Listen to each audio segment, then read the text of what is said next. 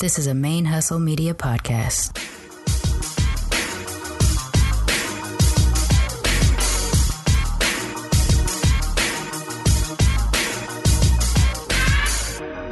Hello and welcome to the show. My name is Jackie O, and you're listening to Militantly Mixed. Yo, this is Rashani from the single simulcast. And when I'm not making you laugh or making up parody songs, I'm kicking back, listening to Militantly Mixed. Hey y'all, welcome to Militantly Mixed, the podcast about race and identity from the mixed race perspective. I am your host, Sharmane, aka MixedGirlMane, and I'm coming at you today from my parking garage in my apartment complex. this is episode 63. My husband is tutoring via Skype in one room. I have a friend from out of town visiting and is occupying my living room, and right now it's blasting TV hella loud. I've been trying to edit and do my job to keep uh, the shows on track, but it's been very difficult with having so many people in such a small space. And I could not find a good time to record my intro, and uh, and then I finally recorded it last night, but the file was corrupted by the time I tried to edit this morning. So boo! I, out of desperation, I was like, you know what? I'm just gonna take my little recording device down to my car and see what happens. So you might hear people walking by or parking, but other than that, I think we're in a good spot. Hopefully. This is episode 63, and my guest this week is coming to us from Japan. Her name is Tiffany Toyoda. She is half Japanese, half Caucasian American. She grew up uh, mostly here in the States when she was a kid, but she spent a little bit of time in, in Japan when she was little as well. But now she's been living in Japan for the last 13 years. We got to chat about what it's like for mixed folks in Japan right now, which is actually a lot different than I expected. I've only really ever heard a lot of negative things with very few positive things from movies I've seen or the media, documentaries, things like that. She has a totally different experience living there, uh, primarily pretty reasonable and easy. But uh, there's only a few times in which she has to kind of overprove her identity because of situations where they hear her and they hear Japanese person, but they see her and they see mixed person, and it's confusing for for them as a culture. So we get into that. It was a great conversation. I can't wait to share it with you. I do have a little bit of news though to cover before we go to the episode. First bit of news, and this is a big one. We hit the $200 goal for September.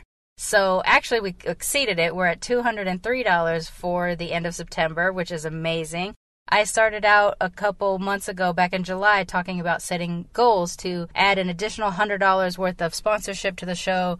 Not not really hoping to cap out at $500 a month, but uh, hoping to at least hit a minimum of $500 a month at the end of the year.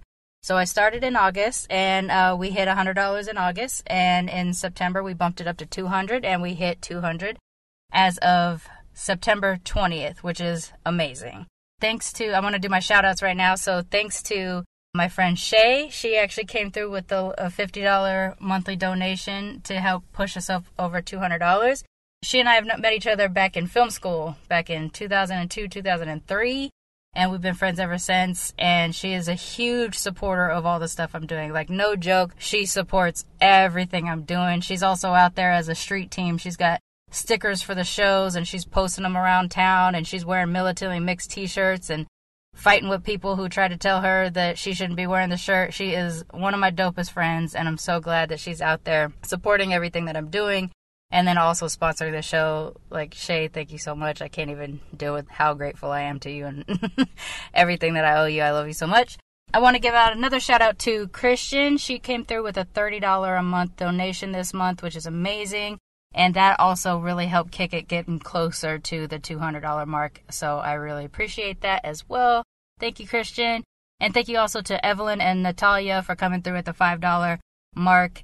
This is just the growth that the show has had um, in the last couple months has been amazing. Even when I took the mental health break, the downloads were staying pretty steady. A lot of new people were downloading the show and kind of going backtracking and everything like that. So all of that has been so great to see that much growth.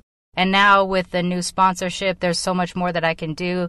After I catch up on paying off all of the things that I do, you know, all of the annual fees and the software and everything like that, the money that's left over will really go towards helping to push the show uh, advertising it and things like that and trying to get more ears on it. And that way, hopefully, we can also, you know, connect and partner with some, some bigger organizations that are doing good work for mixed race people out there. So I appreciate it and help keep us going. The next goal for October is $300 a month, and we're already on our way there with our, our current amount being 203 So only $97 more to go in the month of October, and October isn't even here yet. So let's keep it going. I really, really appreciate the support. If you would like to support the show on a monthly basis, you can go to patreon.com slash militantly mixed and you can donate as low as a dollar to as high as anything you wish. I did recently update the reward tiers, so there's new things at different levels. Some of the rewards kick in right away, like the shout outs and the pins and the postcards and things like that. Uh, the t shirts do kick in after three months of sponsorship. That's when the t-shirts kick in. So if you want to sponsor us that way, patreon.com slash militantly mixed. If you don't want to commit to a monthly donation, but you do want to support the show financially, you can go to paypal.me slash militantly mixed. Donations there also go directly into the ManeHustle media account and it goes a long way in helping us improve things. That so two ways to donate patreon.com slash militantly mixed or paypal.me slash militantly mixed and both those things will go a long way to help supporting the show. This is more of a, a shout out, I guess, or a pitch for y'all to listen to another show. I was a guest over the summer. I recorded an interview as a guest for Motivation for Black People with Justin Michael Williams. Justin and I actually met by chance a couple years ago at a lunch and uh, I say it in the recording. I was like, I don't even remember. I didn't remember anything about him besides that at that lunch I met this mix guy. And then a couple months ago we ran into each other again at a Black Podcasters event. And once we realized we knew each other, we started chatting. And he invited me to be a guest on a show, Motivation for Black People. This show is an amazing show, and he is he's spoken to some people that I cannot believe I am now in the company of as a guest on this show. He has done some great work with his show. It's so awesome. And it basically focuses in on the black experience and black people out there doing things, big things. And while he is biracial, he is black and Persian, he has yet to cover mixedness on his show. So when we started talking about it, we really got into the ideas of colorism and, um, you know, being enough of any particular race, things like that. And it was an amazing conversation. I'm actually really, really proud of my part in that interview as a guest. Also, this was the first time I got to interview face to face with somebody as a guest, and the experience experience was really great. I mean, the emotional connection between us while we were talking was amazing. It is such a good show. So please go check out Motivation for Black People. The episode is called Dark Skin versus Light Skin, the struggles with being mixed-ish. And that is, I was the guest on that show. I'm going to put a link to that in the show notes. I really do want you to check it out. It is a great podcast. Don't just check out my episode, check out other episodes as well. But um, I'm really proud of that interview. All right, what I feel like I have another announcement of some sort. Let's see, Motivation for Black People, Patreon, hit the goal did my shout outs. Uh, that might be it. I feel like I'm rambling because I also feel very awkward being in my car while people are walking past me, looking at me, holding a microphone, and speaking into the void. So I think I'm going to go ahead and wrap up. And without further ado, please help me welcome Tiffany Toyoda to Militantly Mix.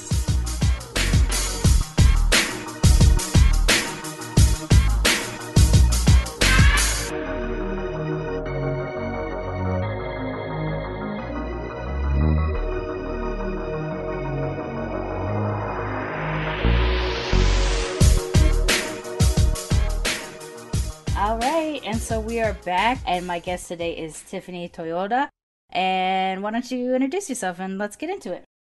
Sure. My name is Tiffany Toyoda, um, half Japanese and half, I guess you say, white Caucasian. I've been outside of the States for 13 years now. I've been in Japan. So I'm honestly not up to date with the American lingo these days. Oh. I've been raised by uh, my Japanese mother, as well as my Japanese stepdad. And I haven't seen my birth dad since I was about eight years old. So, yeah, I've kind of never really had like a quote unquote American family in that sense. Mm-hmm. And both of my parents, they've, my Japanese parents, they met in the stateside and they weren't really trying to immigrate to the US permanently either. So I like guess you'd say they're more of the expat type that always wanted to move back to Japan. That's exactly what they did. Mm. mm-hmm. And so you're, I mean, even though technically mixed race and you did spend some time in the States, you're really more of a Japanese Japanese because you got Japanese parents and you lived in Japan a big portion of your life, yeah? Yeah, but then again, I still lived in the States like 18 Yeah. years, so it's most of my life I've been in the States. Oh, All of my- 18 years. Okay. I thought it was just a little bit. No, it's 18 years. And all of my education, like school stuff, has 90 been percent been English in the Mm. States. So in that sense, I'm American. Do you but get when it comes to like food, Mhm. Yeah. Do you feel like you get out of practice with English because you don't use it as often in Japan where you're at now or oh no, um, I've never used more English and Japanese at the same time in my life since as like since I moved back to Japan. Oh. because like I've been surrounded by bilinguals. Even my husband, he speaks English fluently, so our conversations usually like a mismatch of two languages. Oh, do you want me to tell you how I found you? First Yeah. Why don't we why don't we do that? Yeah, because I like hearing other people's stories of how they found your podcast. Oh, you do? Yeah. so uh, one day, like a few months ago, I was thinking about making my own podcast. Actually, I was like, okay, well, first of all, Oh, cool. let's see if this like mixed race podcast thing is actually a thing, right? But So I even if it's not, you still got to make it a thing. So, yeah. But then I thought, well, well, there has to be at least one human being out there that has such thing, right? I mean, there's like only a bajillion podcasts out there. right. So I was on like the Apple podcast, like searching mixed race, multi race, half Japanese, half hafu, all that. Mm, And I hit a few podcasts, and yours was one of them. It's like, okay, subscribe. awesome. So that's how I found your podcast, and I listened to a few of them and realized you were also on Instagram. So then I started stalking you on Instagram. Stalking. I love it. and then you mentioned on one of your episodes you're looking for people to talk to, and I raised my hand. So here we are. Yeah. Um, yeah, no, I like knowing how people find it too for a couple things. One is I think it proves like if people can hear how often someone says, Well, it was late at night and I was trying to feel connected to my community and I Googled mixed race or something like that, you know. Yeah, you Mhm. hear a version of that. That I feel like shows people like, yes, we are absolutely trying to find a community, but there's just not like a centralized place really established Yeah. place for us and because we're so mixed mixed so differently across the board we don't necessarily think we would automatically be a joined community but i think there are ways in which we could obviously for me being mixed japanese i do get really excited when i find other mixed japanese because i know that that's a very specific part of mixedness that you know i I, I'm just not walking around running into other mixed Japanese, you know, and and getting to have that conversation. It's more often that I'll find a mixed black person like my other side. So, you know, I definitely feel connected there, but I don't often get to feel connected to other Japanese. So I always get excited when there's another Japanese. But did you discover other like did you discover hafu and uh and like Japanese mixed things when you were looking? Um, no, I mean there was a few Instagram pages, Mm. but uh, nothing that was specifically for mixed race Japanese. I think you got to do it then. I know, right? I'm you like, got to do okay. it and you can do Well, you can do of it in both languages so that uh you cut you hit all the people and I think it'll be amazing. Yeah, I was also thinking that up too because not all mixed race Japanese people speak English. That's Right. like another thing. Right. Um, there's some people that only speak Japanese that totally grew up here and they're basically Japanese. Mm. hmm Yeah. Well, I fully support you, and uh, if you do do it, which I hope you do, I will. I will subscribe, and hopefully, it'll improve my Japanese. Uh, if you do speak Japanese during. we'll see how it turns out. I Right. mean, it's like a kind of an idea coming out of the box at the moment. Right. I mean, Mhm. same with me. I thought about militantly mixed for years, and it was kind Yeah. of born, born out of a conversation with a fellow mixed friend of mine who I now host my other show, Blurred Comics, with. Mhm. And we just couldn't figure out a schedule to make it work. And then also, you know, you just doubt yourself. You don't think, you know, like, why would anybody listen to me? And you, you got the imposter syndrome and all that stuff happens. And then one day, everything lined up where it was like, if I don't do it now, I'm not probably ever going to do it. And I started it, and my first couple weeks, I think I had like 11 people listen, which were probably all friends and family. Uh, well, probably just all friends. And, uh, but I felt good to know that, like, to see those numbers pop up. And, and now that I've been doing it for over a year, uh, I'm connecting to people all over the world. Obviously, you're talking to me from Japan right now. I'm sitting in Mhm. my teeny tiny little Los Angeles apartment, you know, sweating because it's hot as hell and uh, and stuff. And it's just like it's awesome to be able to do this and more than that like I've already just from our conversations both through Instagram and when we spoke a couple days ago, I just feel like that's just one more connection that I was missing that I needed. Like you're you're a puzzle piece that has fit into my experience now and I I love it and I appreciate it. So, I'm excited for us to finally get to have this convo. Now I feel very special. so what um when you were deciding to to reach out to me anyway. I mean, not mm-hmm. just because I put the plea out. Like, what is the stuff in mixedness that you want to talk about, or even need to talk about? Like, what was what was your hope? Well, when I was like really small, I always had this idea that one day, right, like I can't be the only mixed race person in the entire world. Like right. that's just I knew that as a small child, like in my single digits but then I had no idea what to do about it. Mm. And I thought, like, one day when I become an adult, like, someone's gonna like already come and fix this by now.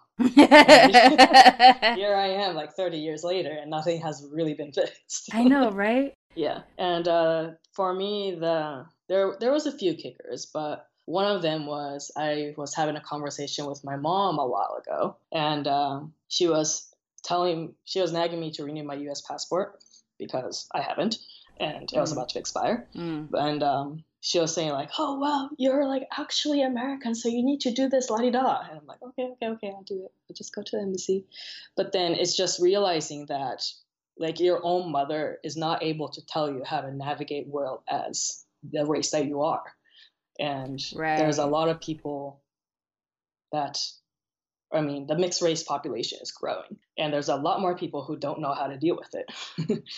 And mm-hmm. the mixed race parents, they'll probably be able to handle it a lot better than a single race parent, right? Because personal experience. So I mean, it's kind of a mixed thing because both of my parents yeah. are biracial, and both mm-hmm. of them, neither of them really prepared me for like what what people's reactions to me were. It was basically just like every time someone pointed out something, then my parents would mm-hmm. be like, you know, you're special because you're these things. And it was like, great, I'm special what do I do with that? you know, like where do I go from there? Whereas I think now, uh, you know, they're from, I was born in the 70s. So in, in their case, they were barely legally able to be mixed here in the United States. You know, we, there was anti interracial couple laws and stuff like that out here. So they didn't really know to talk about it, or at least they were raised by people, the generation that was told not to talk about things. So they didn't yeah. talk about things. And so by the time I come around starting to ask questions, because I come from a generation that is more talkative, they're like, yeah, sure, fine, you're mixed you know, go out in the world and be somebody. So I hope now that we're starting to be more vocal and we're trying to reach out to community that we actually do have biracial parents and or monoracial parents in interracial relationships that are actively trying to figure out how do I raise this little mixed kid, you know. Mm-hmm. Uh, but the to your point though, the thing about you, your your own mother can't talk about you know half of you what your ethnic experiences is like it's a thing and i don't even know how we're supposed to talk about that either. Mm-hmm. and it, i feel like it's something that you're kind of quote unquote not supposed to talk about mm. because it makes some mothers uncomfortable because they have mixed race kids. Right. But then they you got to deal with it somehow. Yeah. And the, i mean the biggest thing for me i think was that it would have been nice to feel normal sometimes and i was always kind of reminded i wasn't normal. That's not how i feel now but that's how i felt then. Did you yeah. have stuff like that growing up? Yeah, I mean, I knew I was not normal, but then I was a very self-absorbed child who thought like everybody is stupid. like the entire world is stupid. I'm the lucky so. one. I'm the only one. So, like for example, first grade, I was put in ESL class because the teachers didn't think I spoke English, and right. I looked very white. But uh, because I was a very untalkative child, I didn't speak to anybody I really didn't know. mm. And I didn't speak up when I thought the other person is stupid either. so they threw me in ESL. But it worked out great for me because it was a smaller group of people. Right. Yeah. Like as a child, I really didn't like dealing with like 20, 30 people at once. So like one, two other people was easy, but not 20. Right. I, I, I get that too. Um, I was also stuck in it just because I had a British nana on my dad's side and a Japanese grandmother on my mother's side, and uh, I spent a lot of time with them when I was little. So by the time I got around to kindergarten, no one understood me. I sounded like I spoke broken Japanese with a British accent.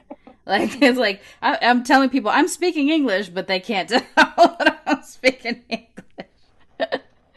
Did you? I wish there was like a recording of this. It would be hilarious. I would love it. I that's the one thing I like. I would love it. Um, do you? Did you? How long were you in ESL before they figured out you were actually speaking English? Uh, I think uh, in third grade they moved me out. Okay. And yeah, I had another challenge in life where, at the end of third grade in the states, I moved to Japan in mm. Okinawa, where my mom's from, and I was put into normal public school there, oh. without knowing how to read or write.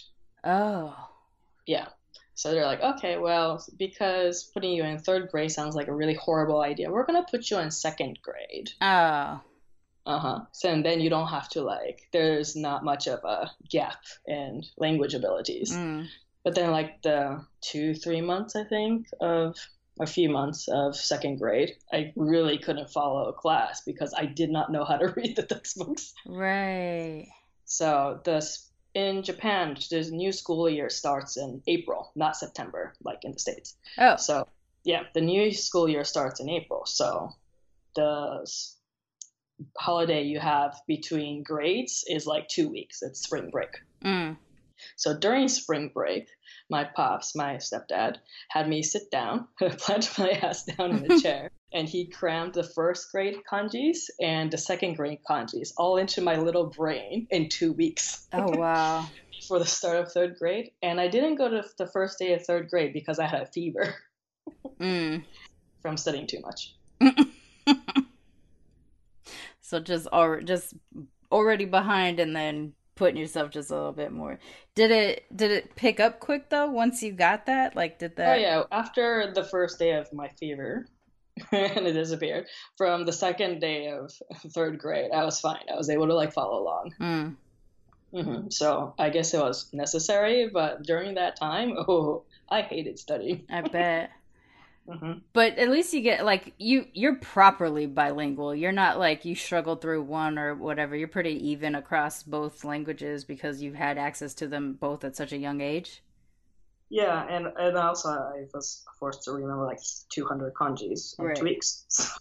mm-hmm. Right. And uh, back in the day where there was no YouTube and you wanted to watch Japanese TV in California, you went to these little video shops mm-hmm. that yeah. had recorded Japanese TV and you rent them. And they were all on like VHS that was handwritten, hand lettered, or at least ours was. It was all hand mm-hmm. lettered, so you knew it just like came from somebody's living room.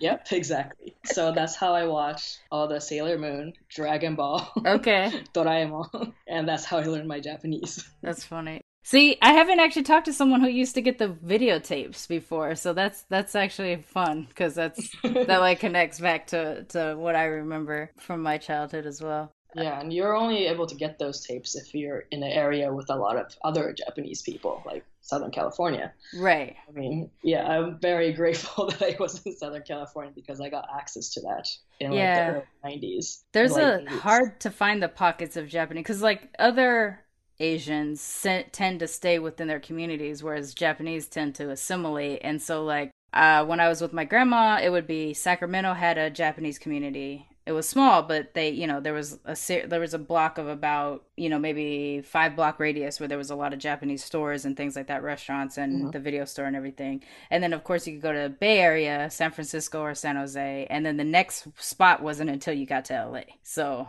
yeah, if you couldn't get if you couldn't get to one of those, that was it. That was all the Japanese yeah. you had access to. Were you were you in LA? Were you or were you um well, I was born in Anaheim and slowly traveled more south, you could say. Oh, okay. And, uh, yeah, I was in Gardena when I was a lot younger, and then Torrance, Redondo Beach area. Okay. Oh, Gard- mm-hmm. Gardena does have a Japanese community, right? I keep seeing yeah, they, they had do. a festival recently. Yeah, I haven't been out to their festival yet, but I haven't been out there in like I don't even know how long. Yeah. yeah. Right now, I live near the Sawtelle district of Los Angeles, which is like the smaller version of. So there's uh like Little Tokyo, which is on the east side of downtown or it's like downtown Los Angeles or whatever, but I'm on the west side and so it's a really tiny area which I think is I'm not thrilled about it, but I think they call it Little Osaka over here. But it's a it's only like 3 blocks. It's just restaurants, two grocery stores and like dessert shops, like like pastry shops and stuff like that. And I'm interested in their choice of wording for a little Osaka. Yeah, I don't know why. And the thing is, funny thing is, it's never Japanese who say this to me. It's only non-Japanese LA folks. They're like, "Oh, you live by Little Osaka," and I'm like, "Yeah, I guess." you know, like, like I, I guess that's it. yeah, I was like, eh.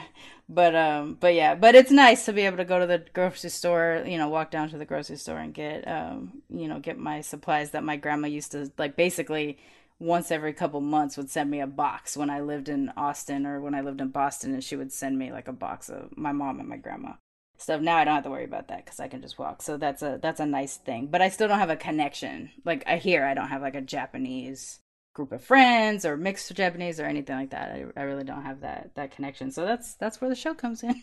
that's how I find him.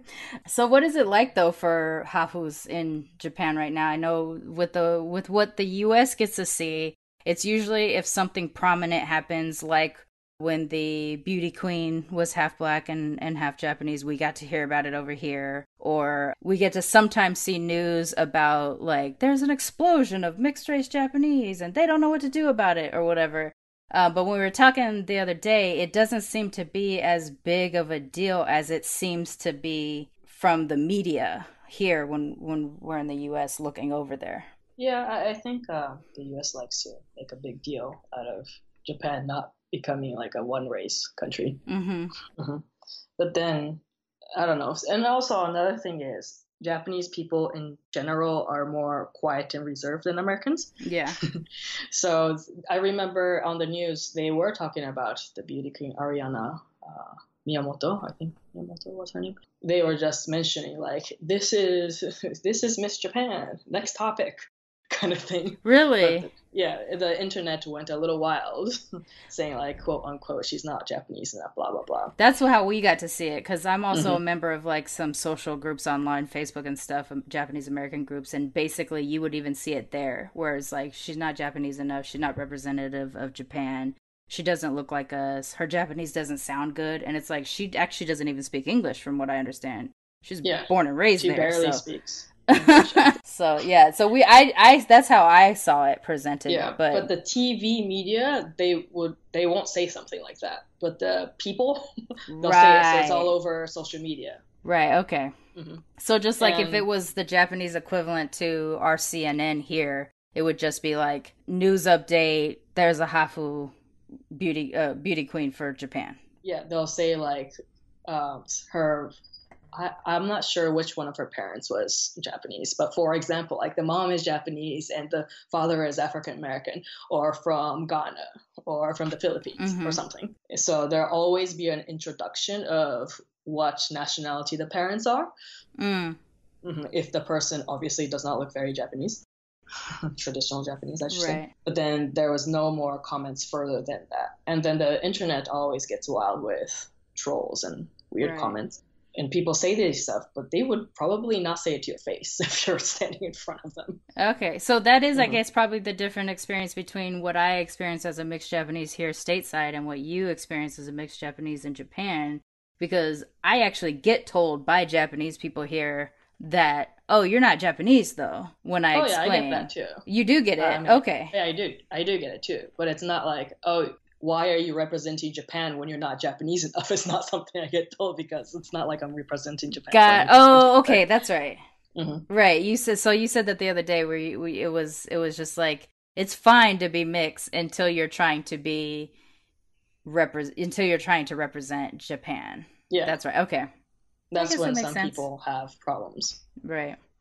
And the country just gonna have to get used to it because I think there was a statistic that says like by 2030 mm. the um, mixed race population in Japan is gonna increase to 10% and right now it's at three. Oh, okay. Mm-hmm. So the country is changing, and the older generation and the conservative mm-hmm. people mm-hmm. are gonna have to adapt. Right, because even just like for the last 10 years or so, we've been hearing that, you know, Japan's going to run out of people because no one's oh, having oh, yeah. babies anymore. And then the people who are having babies are having mixed babies. And so Japan's not going to be Japan anymore. Basically. Well, it depends on what you qualify as Japaneseness. right. And I want to say, like, even though yeah i didn't grow up in japan or anything my my cultural connection to japan is my japanese grandma inside her house. So obviously i can't represent for japan but i'm excited to be a part of the you know i want to be a part or accepted part of the culture. If i were to go there i would want people to see like yeah sure you're japanese too. You're just not like i'm an american i get it that kind of thing. But i don't mm. want someone to uh, take my japanese-ness away as if I've had no access to the culture. That that hurts a bit when that happens. Well, I don't want to be too political or anything, but the good news is you don't get shot here for the color of your skin. Well, there's that. So in that terms, it's easier to live here. Right. So in day to day, though, just because I'm, you know, I only have my view from what I see in in news and media and things like that. Like you basically just walk around all day and you're you're just fine. You're not you're not necessarily outcasted or anything like that. It's just that you did talk about struggling a little bit when they see you in person for an appointment and you have to prove who you are versus like hearing you on the phone. Yeah. I mean, it's yes, that that's true because my Japanese name is Mai Toyoda. So on paper, I'm completely Japanese, and then right. I show up. So people have a hard time registering that somebody that could look like a white person could have a very Japanese name. But uh, See, people that's... are getting used to that too. Like when I first moved here in 2006, I had people like flip out, and also probably because my Japanese wasn't that great back then. Mm. Yeah, but now mm, there's there's more people that don't bat an eyelash, which is kind of refreshing to see. Yeah, it's nice to kind of. It's sometimes it's nice not to be noticed, even though there's times when we really want to be noticed for all the things that we are. But culturally, uh, culturally, I assume you feel more Japanese since you didn't have as much access to. Well, I mean, you grew up in a, in the states, but in terms of your biological father's side, you don't necessarily have access to whatever his white culture was. Is that Not true? really. Up until like eight years old, I used to go to his house every weekend. Hmm. Mm-hmm. But it was weekend, and I all I really remember as a child was barbecues. Mm-hmm. and uh, there was a countdown to noon because nobody was allowed to drink beer before noon, or else you'd become an alcoholic. mm-hmm. That that was like the family rule and uh, there was these salads with huge chunks of onions like huge chunks of onions and okay. i really hated onions. I don't like onions either. And other than that it was like delivery pizza. So like culturally like white american not necessarily like oh i'm a, of scott ancestry or British ancestors or English or something like that. Just straight up, just a white American. That's pretty I much. I don't remember him like putting forth the European side like full force. Mm. Yeah, then man, he they might have, but I might have you just have not to... noticed. Right. So, but culturally, how do you? Where do you place yourself? Um, right in the middle. yeah. Yeah, I've kind of gotten comfortable at the idea of I'm not going to be completely either which is fine. It's mm-hmm. just how I am. But then like I've recently realized like following a few like Asian meme accounts on Instagram and like episodes of like childhood stuff. I'm like, oh, that's me. So in that sense, I guess you could say like I would consider myself Asian American, right? Because I understand that culture a lot there's definitely times when like something really benign like uh, i was out at somebody's house the other day and uh, they asked me for my um, they had asked me for business cards and i pulled them out of my backpack in a in a sandwich bag a zipper sandwich bag and um, and then i pulled them out and i handed it over and they looked at me and I was like, "Oh, yeah, that's a Japanese thing." like my grandma always had stuff in sandwich bags to like divide so that things didn't get dirty in your bag. so, yeah, but, and they're easy to find because they're see through. Yeah, they're see through and they're all together. So I could separate that business card sandwich bag from the buttons sandwich bag that was also in buttons. the purse. You have a thing of buttons in your bag. Oh, because of my, yeah, because of my shows. So I have like my militantly mixed buttons in case I'm you know talking to oh, somebody okay. about the show, and then I'll hand them like a button. Yeah, like a but like a pin. Yeah, sorry. yeah, like a pin. Or then I also have for my other show, Blurred Comics. I also have buttons now too. So yeah, everything's okay. in zipper bags. Not like your shirt buttons. No, no, not like your shirt buttons. Oh, and then also the other day, like I washed a perfectly good, what I feel was a perfectly good piece of tinfoil. I washed it and then I like laid it flat to, or laid it over a Tupperware to dry. And it was, I just looked at it, it was like, I don't know. I remember my grandmother doing that. I have never done that. And then out of nowhere at 41 years old, I decided to wash a piece of tinfoil to make sure I could reuse it. And I was like, this is stuff like I know this was my grandma coming out of me because I, I remember watching watching her do stuff like that. And then, you know, I can't I don't can't tell if it's just my grandma or if it's a Japanese thing or whatever. But I know other Japanese who like if you've got butter jar, a butter Tupperware con- filled with anything else in your refrigerator, like it'll look like a butter on the outside, but on the inside it's noodles or it's some something left over, or um or it's a sewing kit like your cookie tins or a sewing kit, things like that. Like that kind of yeah. stuff starts to make me feel like oh I do actually have something like, yeah, like, like other the Japanese empty people. cookie container being a sewing kit. I thought that was normal like, what else are you supposed to do with an empty cookie can? I mean, to be fair, I think a lot of other cultures do this because uh, my black side, they do it also. But I don't know white kids, like white Americans, to have done that, you know? So I think, like, I'm to go out on a limb and say that I think it's pretty likely that, like, anybody yellow or brown would do it. Because I know Filipinos do. I know some Filipino friends that did it. I know other Asian folks that did it. I know um, from California, I know Mexican folks who did it, and I know black folks who did it in my family, but I never, like, white people who I've known who've seen this meme pop up online about, like, the cookie tins or the butter dishes, they didn't do mm. that. Maybe because most of them were able to afford the actual Tupperware. Maybe. And we're just real practical. We try to reuse whatever we can. Like, we've already been really green accidentally you know we we've always preserved things. We hand me down clothes or anything like that. Like we kept that stuff going forever and i can't tell if that's a poverty thing or if that was a cultural thing. It just never seemed to be this thing that the white kids that i knew did. Yeah. I i think that's true. I i mean like I never realized that other people, there are some people in the world that do not use empty tin cans for sewing kits until like a few months ago. Yeah. And uh, another thing that I've realized within the last few years that's very Asian is fighting over the bill. I thought that was a normal adult thing to do. To oh, yeah.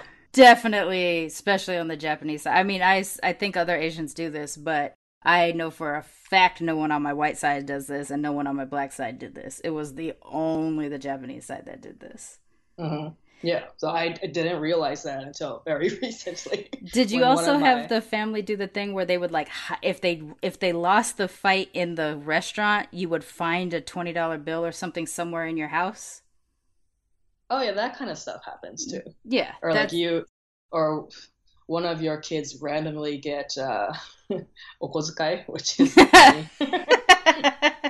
just said, I was like, wait, it's not graduation, it's not birthday, it's not holiday. What's yeah. happening? and then like the the person giving it to you, usually like an auntie or a grandma, will be like, shh, keep it a secret from your mother. Yeah, yeah. but then of course, like mom eventually finds out, right? Right. Like, where where you where you get all that candy from? I don't know. My favorite thing was um was finding inside the VHS covers, like me and my brother waking up on Saturday because my mom has to work or whatever, and we'd pull out a videotape. If mom wasn't home to see it, we kept that money. We didn't tell anybody. but um but sometimes my mom was there and she would see it and she'd be like, "Oh," and she'd have to try to figure out what family member did it. But I definitely took that on. I, I I have mastered the art of either calling the restaurant ahead now if my cousins come into town and we're gonna meet somewhere. I call the restaurant ahead and give them my information, or because the bathroom trick doesn't work anymore. You can't say, "Oh, I'm gonna go to the bathroom," because that means everybody's gonna run to the waiter. So you got to do mm-hmm. it like before. Show up to the restaurant an hour before and be like, okay, this is the table, here's the card, don't let anybody pay you, it's got to be me. And then you end up hating, then you're like in an actual fight with your family. yeah. And then Yeah, they're not I, going to talk thought to you. those fights were a normal occasion Yeah. family gatherings. That's just us. Yeah, that is just from as far as I know, that is just Japanese because it was it was real deal.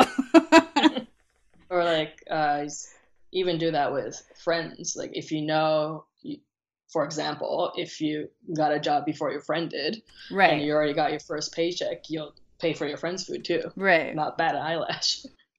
I'm really trying now that I'm older. I'm trying to put it in my mind this way: if I'm with an American friend and they offer to pay, I will fight it, but I will try to concede eventually and try to make sure it doesn't bother me. But I know it'll bother me, and then a couple days later, I can't deal with it, and I'm like, no, no, no, I gotta even this out, you know. But I try to, like, I try to, or it'll be funny too because it's years and years of me buying food and you know whatever for friends, and then the mm-hmm. one time they're trying to do something, and they're like, but you always get me, and I don't have a response to for that one. I Well, that's have. when you're supposed to say gracefully thank you.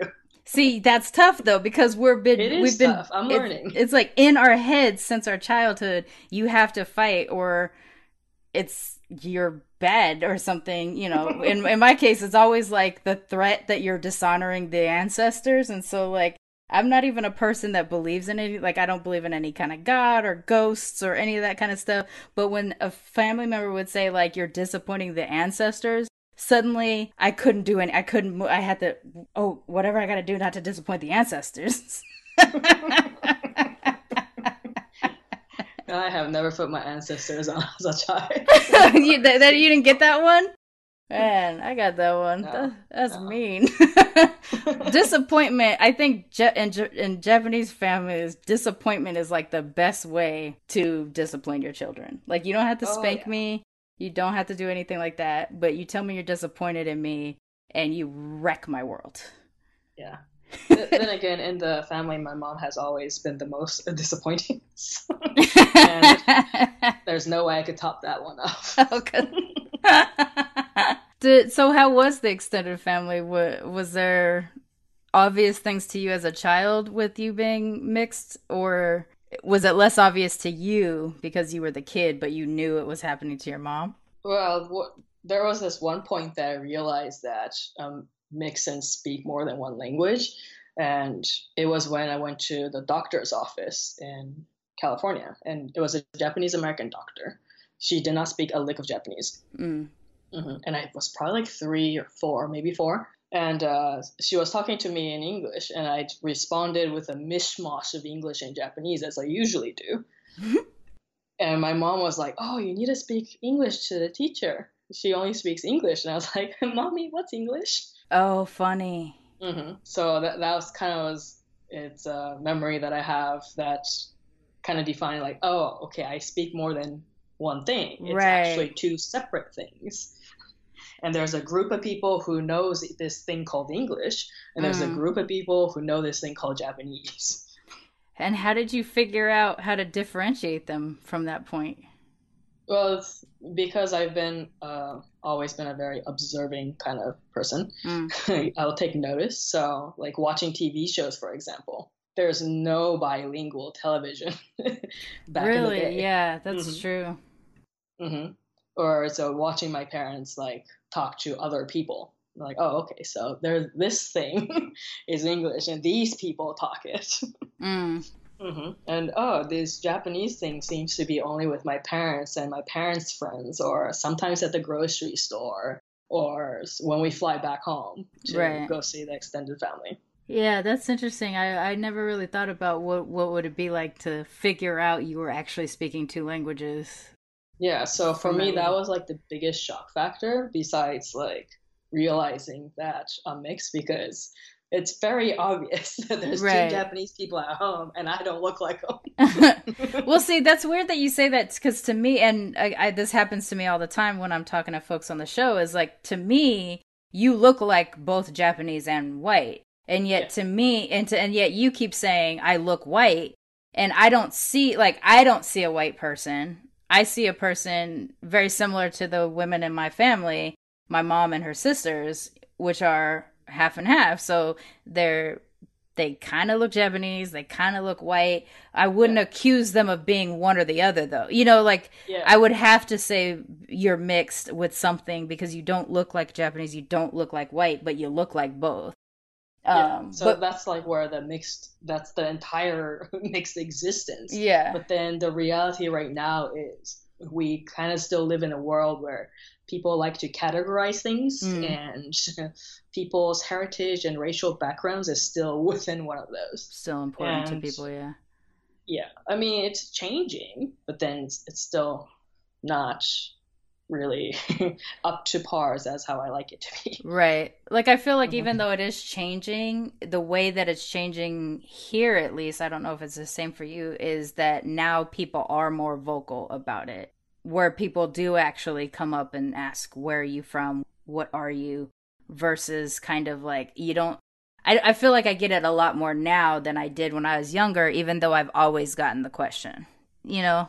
So people feel like as a way of being more inclusive, they actually will just be bolder about asking. and I'm not sure if it works. And it's really backwards, working. like it's not working for me. But for whatever reason, you seem to think that that's how you you include me into your world. You know, I it's it's a strange thing. But for you, like, so when people see you, do they react to you like they think you're white? Well, when I'm in the states, mostly, yeah. Really? Yeah, but then they'll be like, "Oh, but I think you're like kind of mixed." And really? I'm like, "What? Do I have like smaller eyes or something?" And they're like, "Ah, uh, yeah." Huh. So if I may put them in the spot and make them kind of uncomfortable about it, right. then they'll like admit it. But in Japan, they'll just they'll just ask you to like prove who you are, but they won't necessarily point it out that it's because you. Well, because in the states, there's a, like usually a section where you have to specify your eye color and your mm-hmm. race, right? Yeah. In Japan, there isn't. Right you don't have to specify your eye color and the color of your skin because mostly Japanese people, there's like no point in doing it. Yeah. Mm-hmm. So they don't really ask hmm. in that sense. And also, if they re, if like for example, if the ward office really wants to look it up, there's this thing in Japan called the koseki, and mm-hmm. it's your family records. Mm. And on my family record, it says my birth dad is in katakana, so it's like the foreign language mm-hmm. for in Japan. So right. it's obviously not somebody who's Japanese. Okay. And it says where I'm born. So if they really want to look it up, they could. Right. It's not like any paperwork would be different because they did that anyway. Mm-hmm. Yeah, because. I mm. mean, at the end of the day, you're a Japanese citizen, and you have been there for so many years. So the only thing is just that when they look at you, you happen to not quite look like everybody else.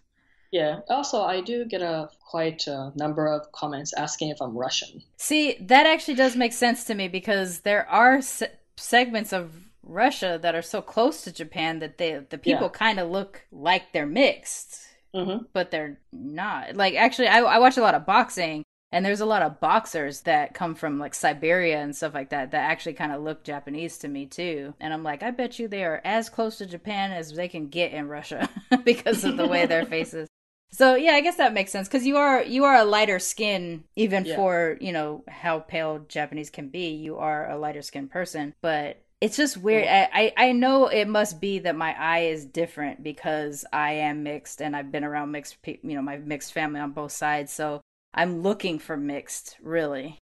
Yeah, the mixed people have the what I call the Hafu radar. Yeah.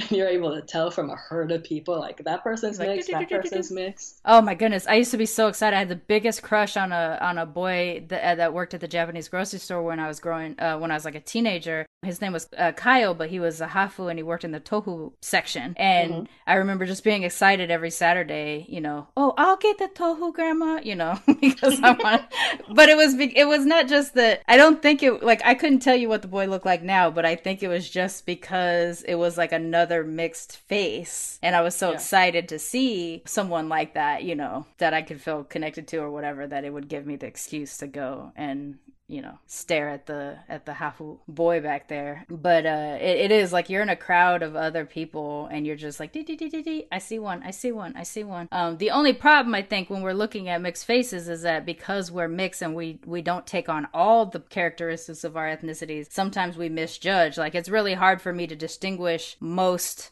mixed white and like South Asian or Southeast Asians, I can't dif- differentiate a half white and half Chinese mixed person from a half white and half Korean mixed person. They kind if they don't get the eye shape they kind of resemble to me. Whereas I mm-hmm. feel like I can always identify a half Japanese, but I could be completely wrong. You know, like I don't know. I just feel like I want to say like, "Oh, yes, I can identify them because I'm mixed and I have an eye for it." But but I don't know if I really do. Yeah, there's some challenging ones. Yeah. Cuz even Yeah. every now and then a Korean person will look kind of Japanese and it'll be like, "Ugh, I'm not sure." Well, and also like when you trace it all back, we're all the same. we come we we had to come from somewhere the same, yeah. And And we all come from we all come from the same area, so Right. Mhm. Yeah, so it's interesting. I mean, all in all, like, what do you feel as a mixed woman in Japan? Like, what is your overall feel for how you live? Like, how you how do you feel? I don't even I don't even know how to ask the question because I, I like just talking to you. I realize how skewed my view view of what it's like for mixed Japanese in Japan. I've always ever heard it as it's like really rough thing for you guys, and then I talk, you know, I talk to you, and you're like, most of the time people don't even pay attention unless this and this, and it's just so different from what I've heard. And then also my experience as like a mixed American Japanese is a totally um, different thing too. I will say that I it's a lot easier being a, a mixed adult in Japan than a mixed child in Japan. Oh, really? And being closer to Tokyo, there's a lot more foreigners and therefore a lot more mixed kids or mixed people in general. So it's not just mixed kids, but mixed people our age. Right. Yeah, that are walking around being fully normal adults contributing to society. But uh, if you grew up in Japan as a mixed person, not in the center of the city, and probably went to a public school, it's a very, very different experience. Mm. Like when I went to public school in Okinawa, uh, I had a really hard time, to be very honest. It's it was just because I look different, you're an automatic target for everything. Right. hmm And So that seems uh, to be more what makes it over here of how you hear. Yeah. It's like, yeah, and kids are brutal. yeah, they are. Kids are such. kids are mean and kids are brutal. So they'll t- say everything that comes up at the top of their head without thinking twice Right. of how it affect other person. Were there So- any other Hafu kids no, with you? I was the first per the first person that went to that school that was not like pure Okinawan. No kidding. hmm And and also it was very normal to have these Japanese style like hole in the ground toilets Mm-hmm. in Right. elementary school, and I'd never used one in my life. So, but all the Oh. toilets were like that. So I was like only kid allowed to use the faculty toilet, which had the one Western toilet in it. Mm. Then again, I of course stand out, right? Right. Mhm. A weird. Because I had to go like all the way downstairs to the first floor, and it was like a very far end. Mm. hmm So schooling in Japan was very tough. Right. I'm Mm-hmm. s- kind of surprised that you to hear that you were the only because I I I've I told you a little bit that I kind of have been to things about the the war bride movements, the U.S. war brides and stuff, and uh, hearing how much that happened in o- Okinawa and how many families were you know born out of the base basically i thought i thought okinawa actually just like had a whole bunch of mixed people wandering around There is a whole bunch of mixed people walking around. It's just if you're closer to the base or closer to the main city, then Mhm. there will be a lot of those type of people. But then I wasn't in that. Oh, area. you weren't in was, that uh, part of further away. Yeah. oh, okay hmm hmm So the, that's why. But if you were, or if you went to school on base, it's a completely different experience. Hmm. And but in general, like, are you fairly happy in Japan? Like, you Yeah, I moved here in 2006 thinking I'll become more Japanese, and in two years I'll move back to California, and I never did. yeah, 15 years later, and there's no plans to move back so far. So yeah, yeah. No, I think. I mean, I I would like to spend some time out there to you know to feel more Japanese or to learn to be more Japanese, I guess, given, you know, my very distilled version of Japanese culture from my growing up. But it's nice to it's nice to speak to someone who has that experience and and actually could probably f- flow between the two countries fairly easily. I mean, like you said, you don't really you're not really up on American slang anymore or anything like that and that kind of stuff would probably make you stand out a little bit, but over time you would you would assimilate back into the culture fairly easy in both cases. Yeah, like uh, I don't, I never really was a TV person, so Oh, okay. all these latest TV shows talks I don't really get, and we don't have Netflix either. so You don't so- or Japan doesn't. Japan has Netflix. Okay. hmm I, I think they got it a few years ago. I'm not sure, Hmm. but we in our house In your do house not doesn't. Netflix. We do not have Amazon Prime, and do we do not have Hulu, Okay. and uh, we are one of the rare ones in that sense. You just this is not your thing, so Yeah, too too much like TV in general is very loud, right? There's just images and sounds and Mhm. It, it's just honestly too much Yeah. too much information. All right, well we are coming close to the end. I would like to close out with asking what do you love most about being mixed? I actually thought about this one, and the first thing that came to my mind was uh, the ability to be native in more than one language and culture. Oh, I haven't gotten that yet. That's cool. Really? Yeah, I haven't I haven't gotten I haven't gotten an answer close to that yet. That's awesome. yeah, because like when I'm here in Japan, it feels like home, but then Mhm. there's something missing. But then when I go back to the states, it feels like home, but there's something missing. Right. And uh, when it comes to when I was growing up in the States, my uh, stepdad, he likes the 60s and my mom likes the 80s. So they took in between and listened to the 70s all the time in the house. so I grew up listening to the 70s music. nice. It's, Mhm. it's some good music from the 70s. I mean, there's some dodgy music too, but I mean, there's dodgy music in any Any- any age yeah. any culture around the world. right. So in that terms, like I guess you could say that I'm very American because I know I don't know the artist or the song titles, but I'll know almost every song that will come on the radio on the Oldies channel. Yeah. Militantly Mix is a ManeHustle media podcast, produced and hosted by me, Sharmane Fury. Music is by David Bogan the One. You can follow us on social media on Twitter, Instagram, and Facebook at Militantly Mixed. If you'd like to become a sponsor of Militantly Mixed, please go to patreon.com slash militantly mixed for monthly sponsorship or paypal.me slash militantly mixed for a one-time only donation.